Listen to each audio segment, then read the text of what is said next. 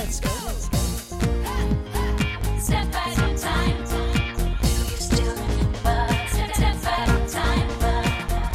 What you waiting for? Step at a time.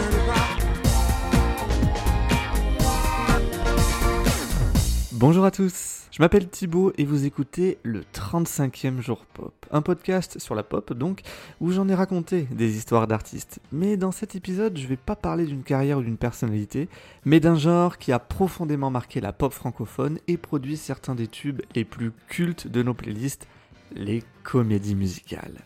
Et j'ai eu la chance de rencontrer deux artistes qui ont incarné une des comédies musicales les plus marquantes de sa génération, Damien Sargue et Cécilia Cara, les interprètes de Roméo et Juliette.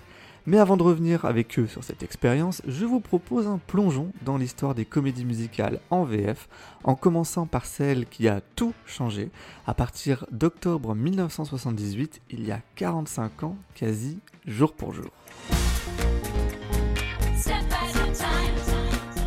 Pour bien raconter la grande histoire des comédies musicales en VF, il faut revenir avec celle qui a posé les bases de la façon dont on les conçoit aujourd'hui.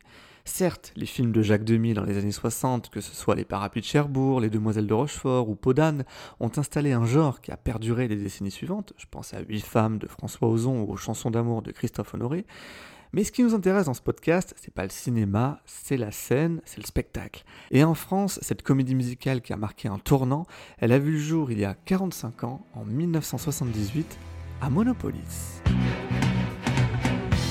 Quand on arrive en ville, tout le monde change de trottoir. On n'a pas l'air viril, mais on fait peur à voir. Des gars qui se maquillent, ça fait rire les passants. Mais quand ils voient du sang sur nos lames de rasoir, ça fait comme un éclair dans le brouillard. Quand on arrive en ville. Starmania ou la passion de Johnny Roquefort selon les évangiles télévisés dans son titre complet, c'est l'opéra rock ultra culte signé Michel Berger pour la musique et Luc Plamondon pour le livret. Je dis ultra culte car c'est sûr que vous connaissez par cœur, même sans le savoir, des titres comme Quand on arrive en ville, Le Monde est Stone, Le Blues du Businessman, SOS d'un terrien en détresse, Les uns contre les autres, ou encore Ziggy, dont le titre original est Un garçon pas comme les autres. Lorsque Starmania voit le jour, le français Michel Berger a 31 ans et il est déjà reconnu comme un des compositeurs les plus brillants de sa génération, et le québécois Luc Plamondon en a 36. Tous les deux sont issus d'une génération de baby-boomers désenchantés par les Trente Glorieuses, avec une vision très pessimiste du futur, ce qui donne assez tristement une histoire encore plus en phase avec son temps 45 ans après sa création. Luc Plamondon décrivait l'histoire de Starmania ainsi à la veille de la première. Je crois que le, sujet de Starmania, finalement, c'est- la décadence de- du 20e siècle, la décadence du monde occidental. Enfin, je sais pas, euh, c'est- beaucoup ça. Le sexe symbole dans Starmania, c'est le dernier des sexes symboles. Euh, Le businessman, euh, c'est l'homme le plus riche du monde qui devient, à la fin du show, il devient président de l'Occident. Il y a Johnny Roquefort qui est un zonard qui, qui lui devient un chef terroriste. Au départ, c'est un petit zonard qui vient tout casser dans la ville euh, le soir euh, gratuitement, mais qui devient finalement, par sa rencontre avec Sadia, qui est une, révolutionnaire, euh, fille à papa euh, intellectuel de gauche, qui le, politise et qui, le, qui en fait un chef terroriste. C'était la spotlight un peu, si on veut, Marlene, Monroe ou Marlene Dietrich. Et, et 0 janvier, le businessman politicien, c'est quelque chose entre, entre Hitler et, et Carter. Et pour réussir à vendre le spectacle sur lequel il travaille depuis des années, Berger et Plamondon sortent une sélection de chansons sur disque en octobre 78. Parce qu'on n'a pas fait un disque avec l'idée après de faire un spectacle. On a d'abord euh, eu l'idée d'écrire un spectacle et on en a mis des extraits dans un disque pour avoir un genre de test pour savoir si les gens seraient euh, intéressés par ce genre d'expérience. Ce qui fait qu'on n'a pas eu. Évidemment, on a eu un travail de, pour mettre le spectacle en train et le faire exister. Mais euh, c'est simplement une étape le disque. Donc je veux dire, c'est pas autre chose. C'était juste des extraits qui ont amené un petit peu à l'existence du, Au casting, un mélange franco-québécois. Et si Berger et Plamondon ne voulaient pas de vedettes pour leur spectacle, ils ont dû se résigner et faire appel à des noms connus pour vendre des disques et donc déplace. Du côté de la belle province, on retrouve Diane Dufresne et Fabienne Thibault, et sur le vieux continent, de jeunes stars de la chanson comme Daniel Balavoine qui vient de cartonner avec son titre Le Chanteur, ou encore France Gall qui a tout juste 30 ans mais déjà 15 ans de carrière derrière elle. D'ailleurs, parallèlement à l'écriture de Starmania, Michel Berger, qui a épousé France en 1976, lui réalise en 1977 Dancing Disco, sorte d'album concept pensé comme une comédie musicale dont les titres Musique ou Si Maman Si donnent un nouveau souffle et même une nouvelle carrière à France Gall.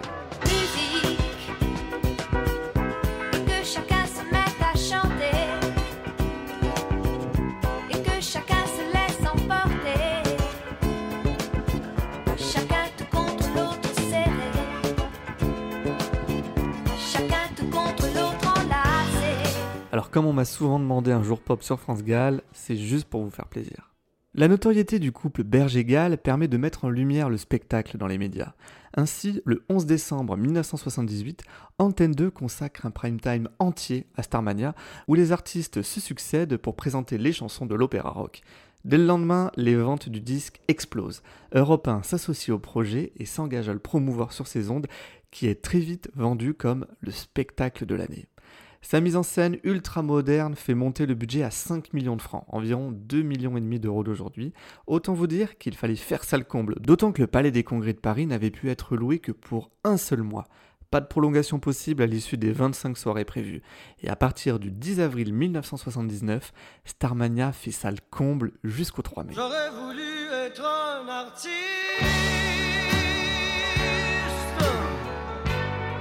pour pouvoir faire mon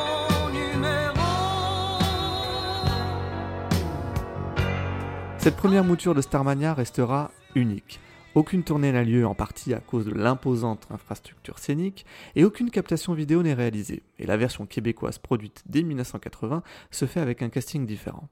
Mais les chansons restent et installent Starmania dans le patrimoine de la musique francophone. Dix ans après sa création, Berger et Plamondon travaillent sur une nouvelle version, qui sera présentée cette fois-ci en tournée, avant de plancher sur une version en anglais pour toucher l'international. Après tout, une autre comédie musicale française a connu un succès considérable à l'étranger à la même période.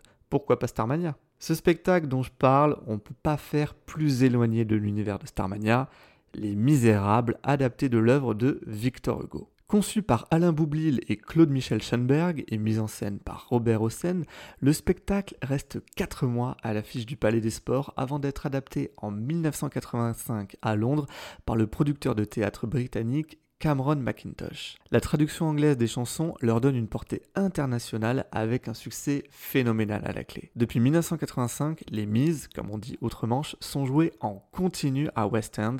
Le spectacle a été adapté dans 53 pays, 22 langues et vu par plus de 130 millions de spectateurs. Et si vous ne voyez pas vraiment le spectacle dont je parle, cette séquence de 2009, vous l'avez forcément vue. Susan Boyle, candidate, disons-le, un peu ingrate de la version anglaise d'Incroyable Talent, scotche littéralement les jurés avec sa prestation d'I Dream to Dream. I dreamed a dream in time gone by. When folks smiled, I was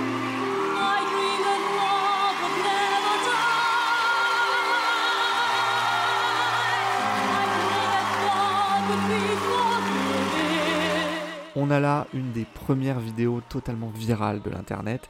Et pour l'anecdote, ce titre, dont l'interprétation a valu un Oscar à Anna dans l'adaptation ciné de 2012, on l'a un peu oublié, mais il y a une version française à la base qui a été créée par Rose Lawrence en 1980, avant qu'elle ne cartonne avec son titre Africa.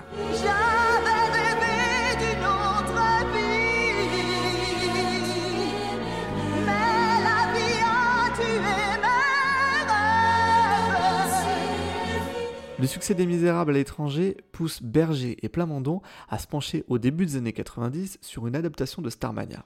Et comme en 1978, ils vont faire un album pour vendre les chansons avant de possiblement vendre un spectacle. L'album s'appelle Tycoon et je vous en avais déjà parlé dans l'épisode consacré à Céline Dion, puisque sa reprise de Ziggy en anglais sur l'album, mais qui sortira en single en version française, deviendra une des chansons phares de son répertoire. Mais le titre qui va vraiment marquer cette euh, traduction, c'est Le Monde est Stone, qui devient The World is Stone par Cindy Lauper.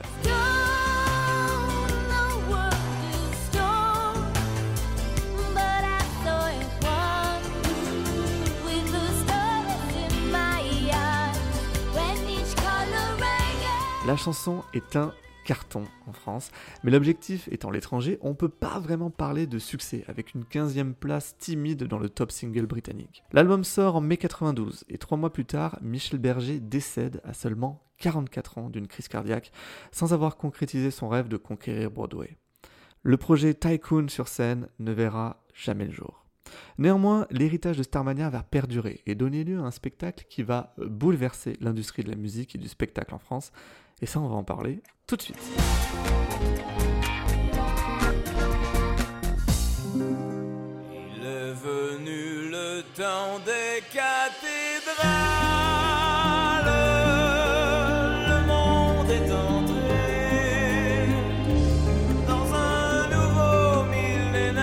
Nous sommes en 1993 et après l'échec de la légende de Jimmy, inspiré de la vie de James Dean, Luc Plamondon souhaite monter une nouvelle comédie musicale. Parallèlement à sa quête d'un grand sujet qui pourrait faire l'histoire d'un spectacle, il se tourne vers le compositeur franco-italien Richard Cochand qui lui envoie quelques démos qu'il avait en stock. La révélation pour Plamondon, elle arrive au tournant de l'année 94 lorsqu'il se plonge dans le roman Notre-Dame de Paris. Après le succès des Misérables, pourquoi ne pas piocher dans une autre œuvre cultissime de Victor Hugo? D'autant que le roman avait déjà été adapté en film. Alors non, je parle pas de la version Disney sortie en 96, quand bien même la BO comportait des chansons de Francis Lalanne et Ophélie Winter, un casting... Vraiment? Non, je parle du film de 1956 avec Anthony Quinn et Gina Lollobrigida dans les rôles de Quasimodo et Esmeralda. Et c'est cette adaptation qui va donner à Plamondon l'idée de parole sur une des musiques que lui avait envoyé Cochand. Lorsque, lorsque je propose des, des musiques, euh, souvent je mets, je mets des mots comme ça, euh, n'importe quel mot. Et c'était, c'était au début time, when I want to be, time.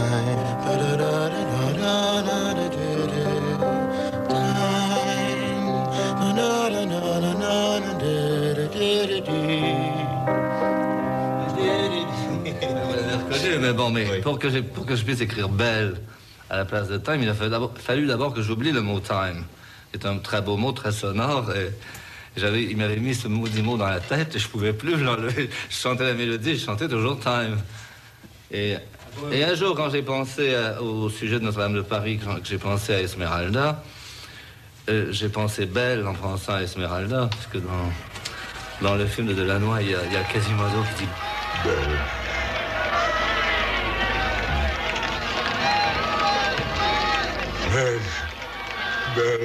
Plamondon et Coachant travaillent durant trois années sur ce spectacle et ses chansons et reproduisent la même stratégie que pour Starmania. Des chanteurs franco-québécois et un album sorti en amont du spectacle pour vendre des places. Mais c'est pas un carton immédiat. Il s'est écoulé 20 ans depuis Starmania et le genre de la comédie musicale s'est un peu ringardisé. L'album sort début 98 avec un succès assez confidentiel.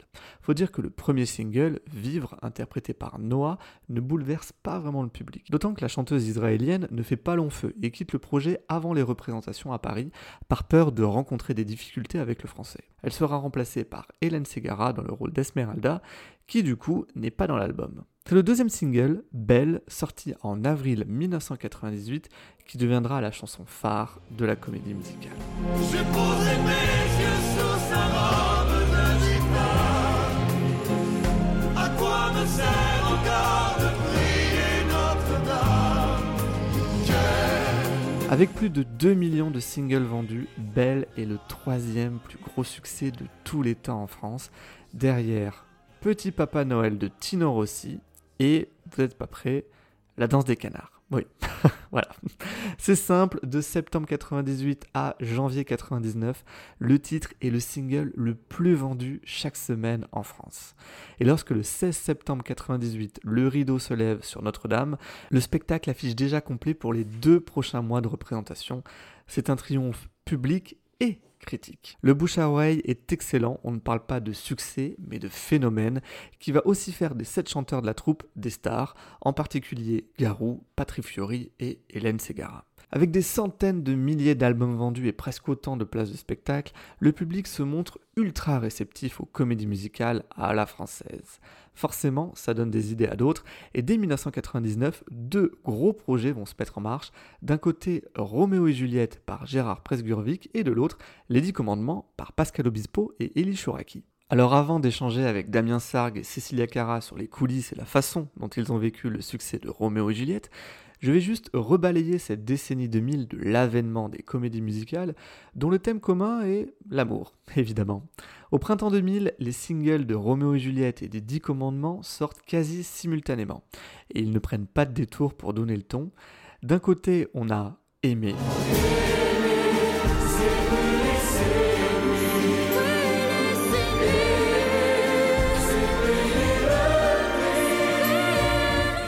Et de l'autre, on a l'envie d'aimer. C'est pas pareil.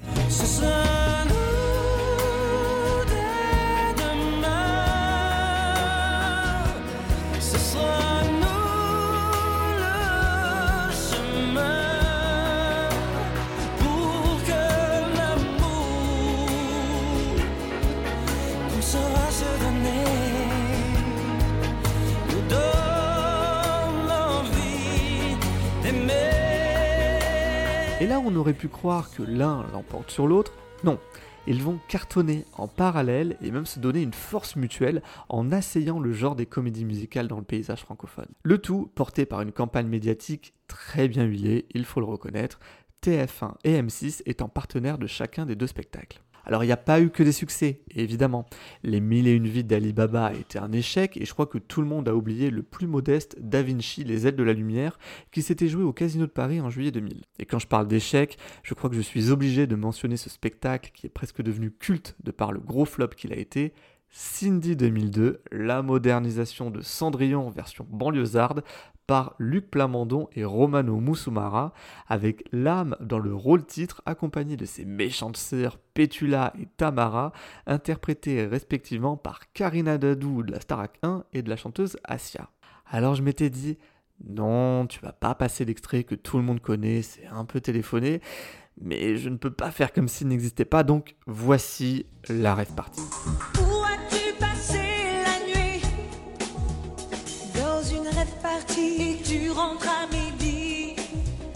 Peut-on m'expliquer ce qu'est une rêve partie Il y a la pleine lune, la musique, la danse. On est en transe et on dit qu'on y prend de l'ecstasy. Alors je vais pas m'attarder sur Cindy, hein, même si le sujet est intarissable et que l'âme ne veut plus en entendre parler, mais je vous conseille tout de même un très bon article signé Constance Villanova, publié chez Vice, sur l'histoire et les coulisses de ce spectacle. Alors on aurait pu croire que le flop industriel de Cindy donne un sacré coup à la hype des comédies musicales, que le phénomène était passé de mode, mais il a ressurgi de plus belle dans la seconde moitié des années 2000 avec des spectacles comme Le Roi Soleil, Je fais de toi mon essentiel. Tu me fais naître parmi les hommes. Je ou Mozart l'opéra rock.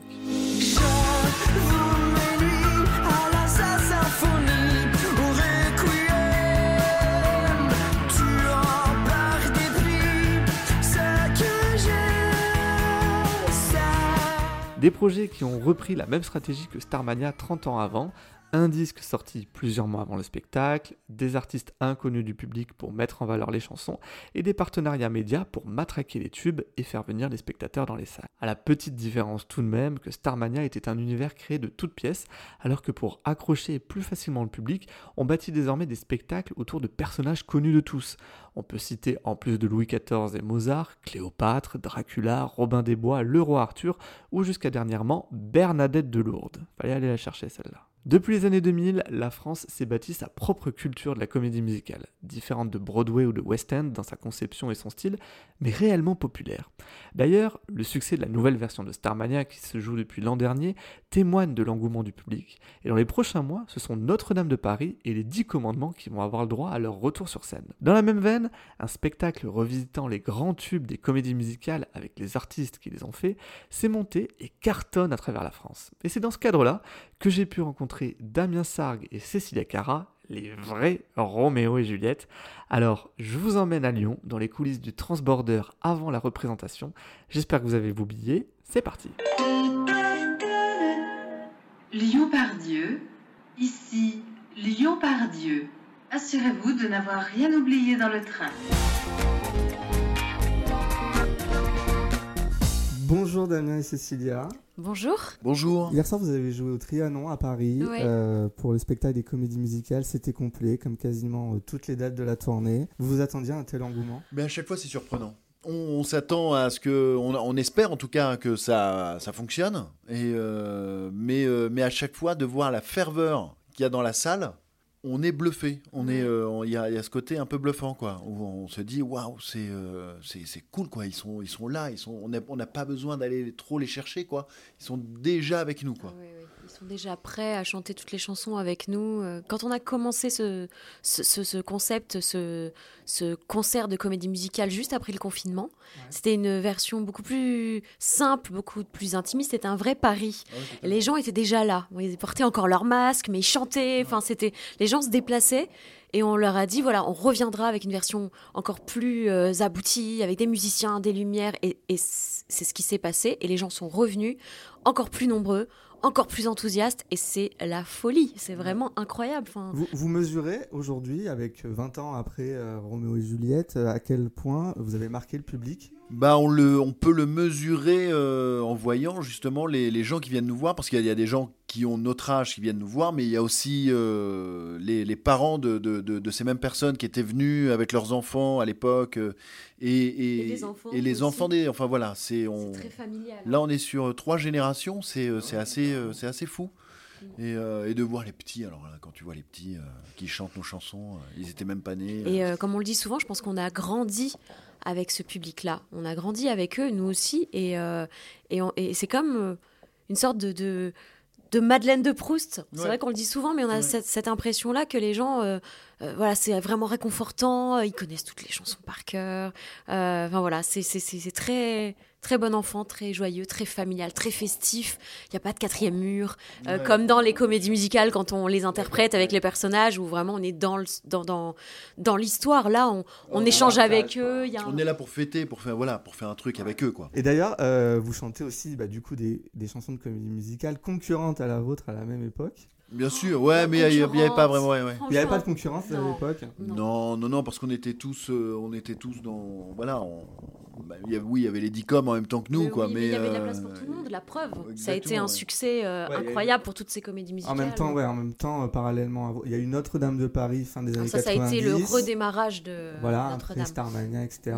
Euh, début des années 2000, vous arrivez avec les 10 commandements Ouais. parallèles, les tubes étaient en radio en même temps. quoi. Exactement, on a fait les promotions en même temps, mais c'est pour ça que c'est un peu, enfin, c'est pas comme si c'était un peu la même troupe, mais on a, voilà, Vous vous fréquentiez, vous vous croisiez en télé Beaucoup, en- tout le temps, Ouais, ouais, tout le donc temps. euh, voilà, on a retrouvé Ginny, enfin c'est c'est euh, c'est très très chouette et encore une fois, euh, c'est enfin c'est marrant qu'on voit ça comme des spectacles concurrents parce que nous pas du tout en fait de, Ouais, de ouais. l'intérieur pour nous c'est Ça reste très bon enfant, quoi. Vraiment, on est con... et puis on est content de, voilà, c'est c'est sympa de venir chanter les chansons des autres. euh, Enfin, tu vois, il y y a ce, il y a ce truc-là qui est un peu, qui est un peu, qui est un peu cool aussi. Et puis, on rechante aussi des comédies musicales qu'on a, d'autres comédies musicales que Roméo et Juliette qu'on a fait, comme Grise pour euh, Cécilia, euh, comme euh, Les Trois Mousquetaires pour moi. Enfin voilà, on et et d'autres qu'on aurait aimé et- faire ou exactement. Et qu'on n'a pas fait, comme mais qu'on fait maintenant.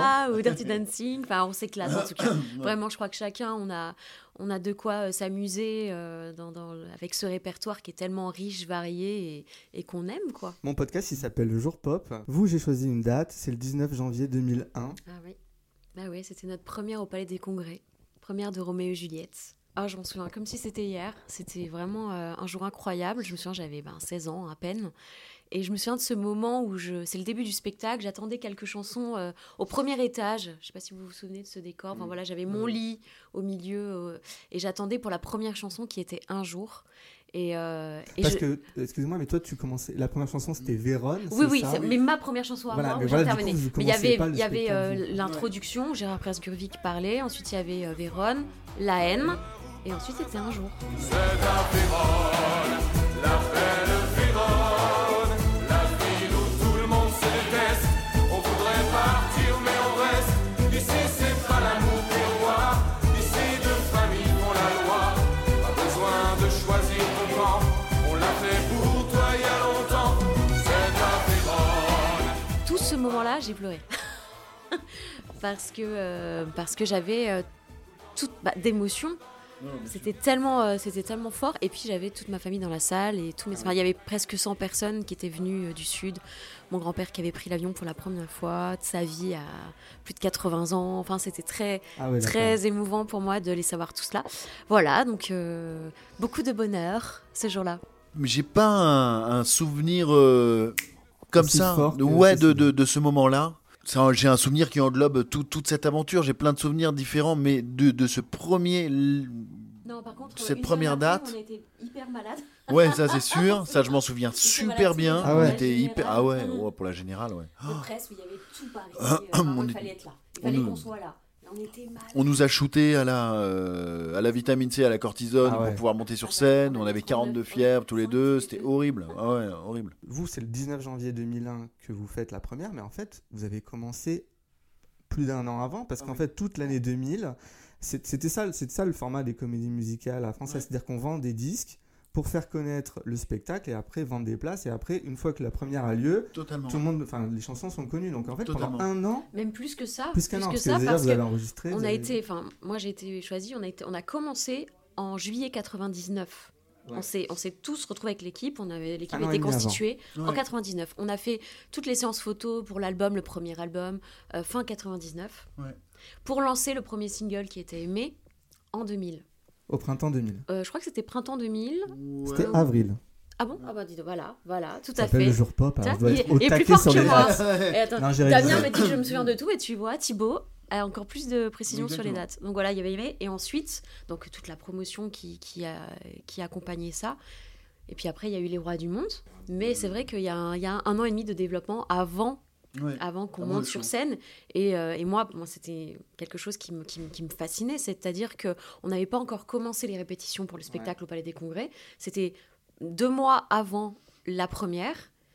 Il y avait déjà plus de deux mois complets au Palais Ouais. des Congrès et on ne savait même pas ce qu'on allait jouer sur scène. j'ai retrouvé un, article de l'époque où fou. le jour de la première, il y avait déjà 350 000 billets vendus.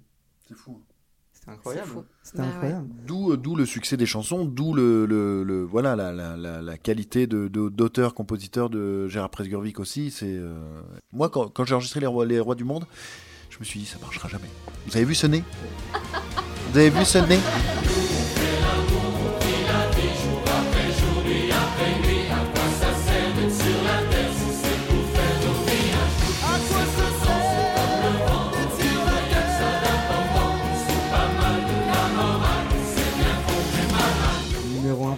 4 mois. Ouais. 1 Folie. million et demi de singles vendus. Ça, Est-ce que ça donne pas le vertige quand on a même pas 20 ans? Je regarde Damien. euh, Franchement, moi je m'en suis pas rendu compte. Je, on, se, on se rend compte de quand on sort dans la rue et que les gens voilà euh, vous reconnaissent, Ouais. ça c'est sûr.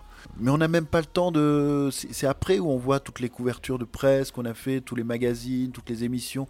Nous, on est dans un job non-stop, la, La tête dans le guidon, du matin jusqu'au soir. Ouais. Et on est en cercle fermé.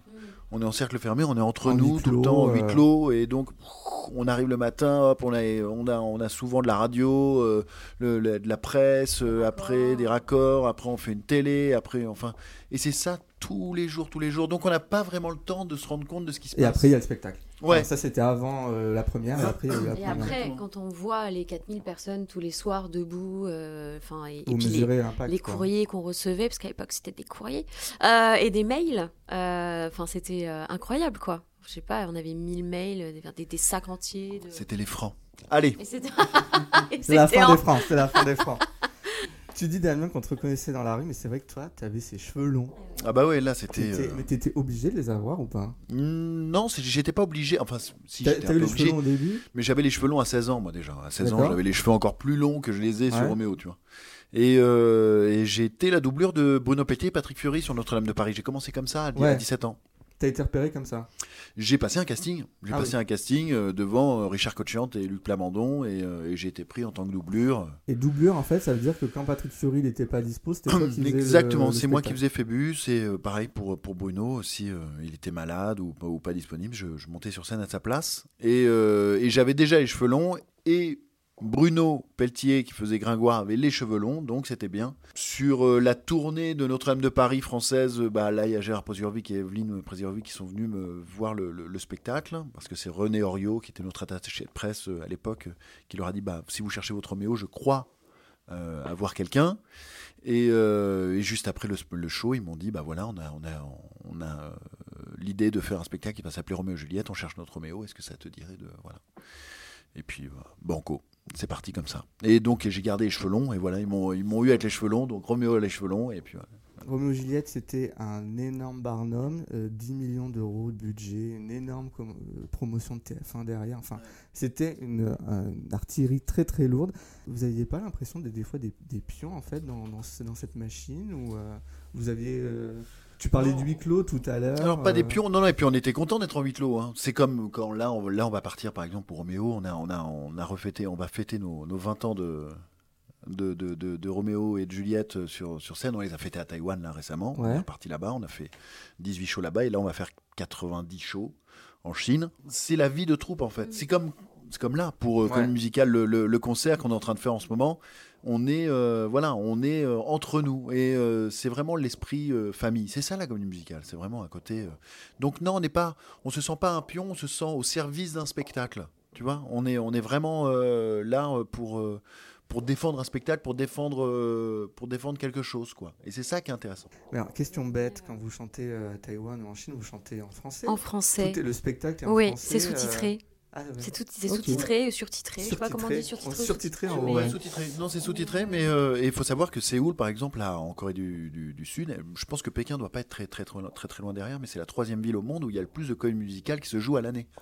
C'est-à-dire que tu vas retrouver euh, là-bas à Séoul euh, toutes les plus grandes comédies musicales de, de, de- de Broadway, du West End. Enfin, tu vois, c'est toutes les troupes. Là, la dernière fois, quand je suis parti en Corée là au mois de mars. Euh, j'ai rencontré toute l'équipe de, de Cats qui était là-bas depuis 4 mois et demi quoi. Mais euh, C'est c'est intéressant que tu parles de, de Broadway parce que dans les pays anglo-saxons, les comédies musicales, c'est une institution. Ouais. Euh, quand on va à New York, on va à Broadway, on va voir un show. Euh, J'ai l'impression qu'en France, ça s'est pas installé de la même façon. C'est pas, euh, ça n'a pas le même prestige que d'aller au théâtre, par exemple. Pas, pièce. non, non, non, ouais, parce qu'on est très attaché à autre chose. On est très, ouais, voilà, on est en France. J'ai l'impression que la culture théâtrale prend, prend beaucoup plus de place que la comédie musicale. La comédie musicale, pour, c'est, peut-être plus populaire, mais nous, c'est ce qui nous arrange parce que c'est, c'est, justement les succès, c'est un succès populaire, Roméo et Juliette. C'est, c'est, c'est ça qui est intéressant. Et euh, mais j'ai l'impression quand même qu'il y a euh, des- de plus en plus d'écoles de, comédie, de Ouais. comédie musicale. Il y a Stage qui a pris vraiment, qui a acheté Mogador maintenant, qui voilà, il y a le Roi Lion qui, qui joue depuis plus d'un an et demi. euh, il y a, ils font, ils font, font, euh, ils ont fait La Belle et la Bête. Enfin, ils n'arrêtent pas là-bas. Il y a toujours une comédie musicale à l'année maintenant à Paris, de toute À façon, Mogador. à Mogador, et d'autres. euh, Et là, il y a Starmania qui s'est euh, Starmania, ouais, qui relancé. Magnifique. Succès public et critique là, Ouais, très, très fin joli. 2022. Ça vous donne pas envie de remonter Roméo et Juliette en France? Oh bah Alors, Alex oui, mais, euh, Nous ne sommes pas euh, les seuls décisionnaires. Si ça ne tenait qu'à nous, on y serait déjà.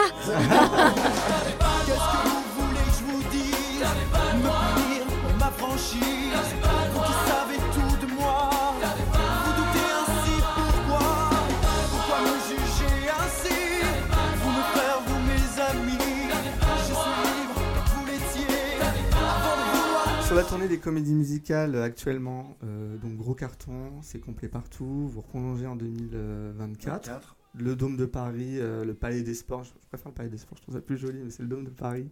Le 15 mars, 15 mars 2024. 2024, Du coup, vous balayez, du coup, j'ai dit 4, décennies de comédie musicale. C'est quoi votre euh, comédie musicale préférée? À part Roméo et Juliette, évidemment. Ah bah Ah, Ah bah ouais, voilà. Alors là, Ah bah voilà. Moi, j'aime beaucoup Moulin Rouge, mais c'est pas Eh ben, vraiment. ouais, c'est eh un ben- peu différent, mais euh, c'est des reprises, mais. euh, Mais Moulin C'est Rouge, mon film mais, préféré. Moi, j'en ai plein. Il y en a plein que j'aime beaucoup. Ah ouais, mais. Moulin Rouge, ouais, j'adore. Moulin Rouge, c'est sublime. Le fantôme, sublimissime. Ouais, Fantôme de on a l'Opéra. Grease, moi, ça a bercé aussi euh, mon enfance. hein, c'est, euh, Donc euh, ça, j'adore. Euh, Non, il y en a plein, franchement. Moi, adoré faire les Trois Mousquetaires parce que c'est cap et épée.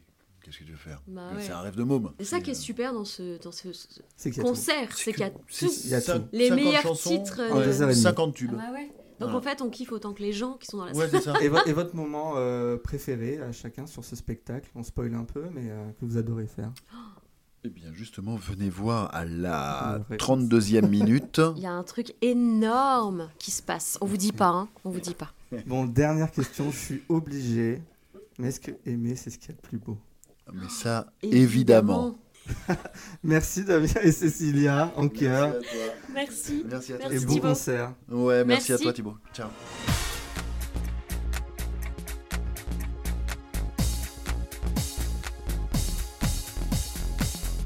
C'était le jour pop épisode 35 consacré aux comédies musicales en VF. Merci à Damien Sargue et Cécilia Cara pour leur temps et à toute l'équipe du spectacle Les Comédies Musicales pour leur accueil.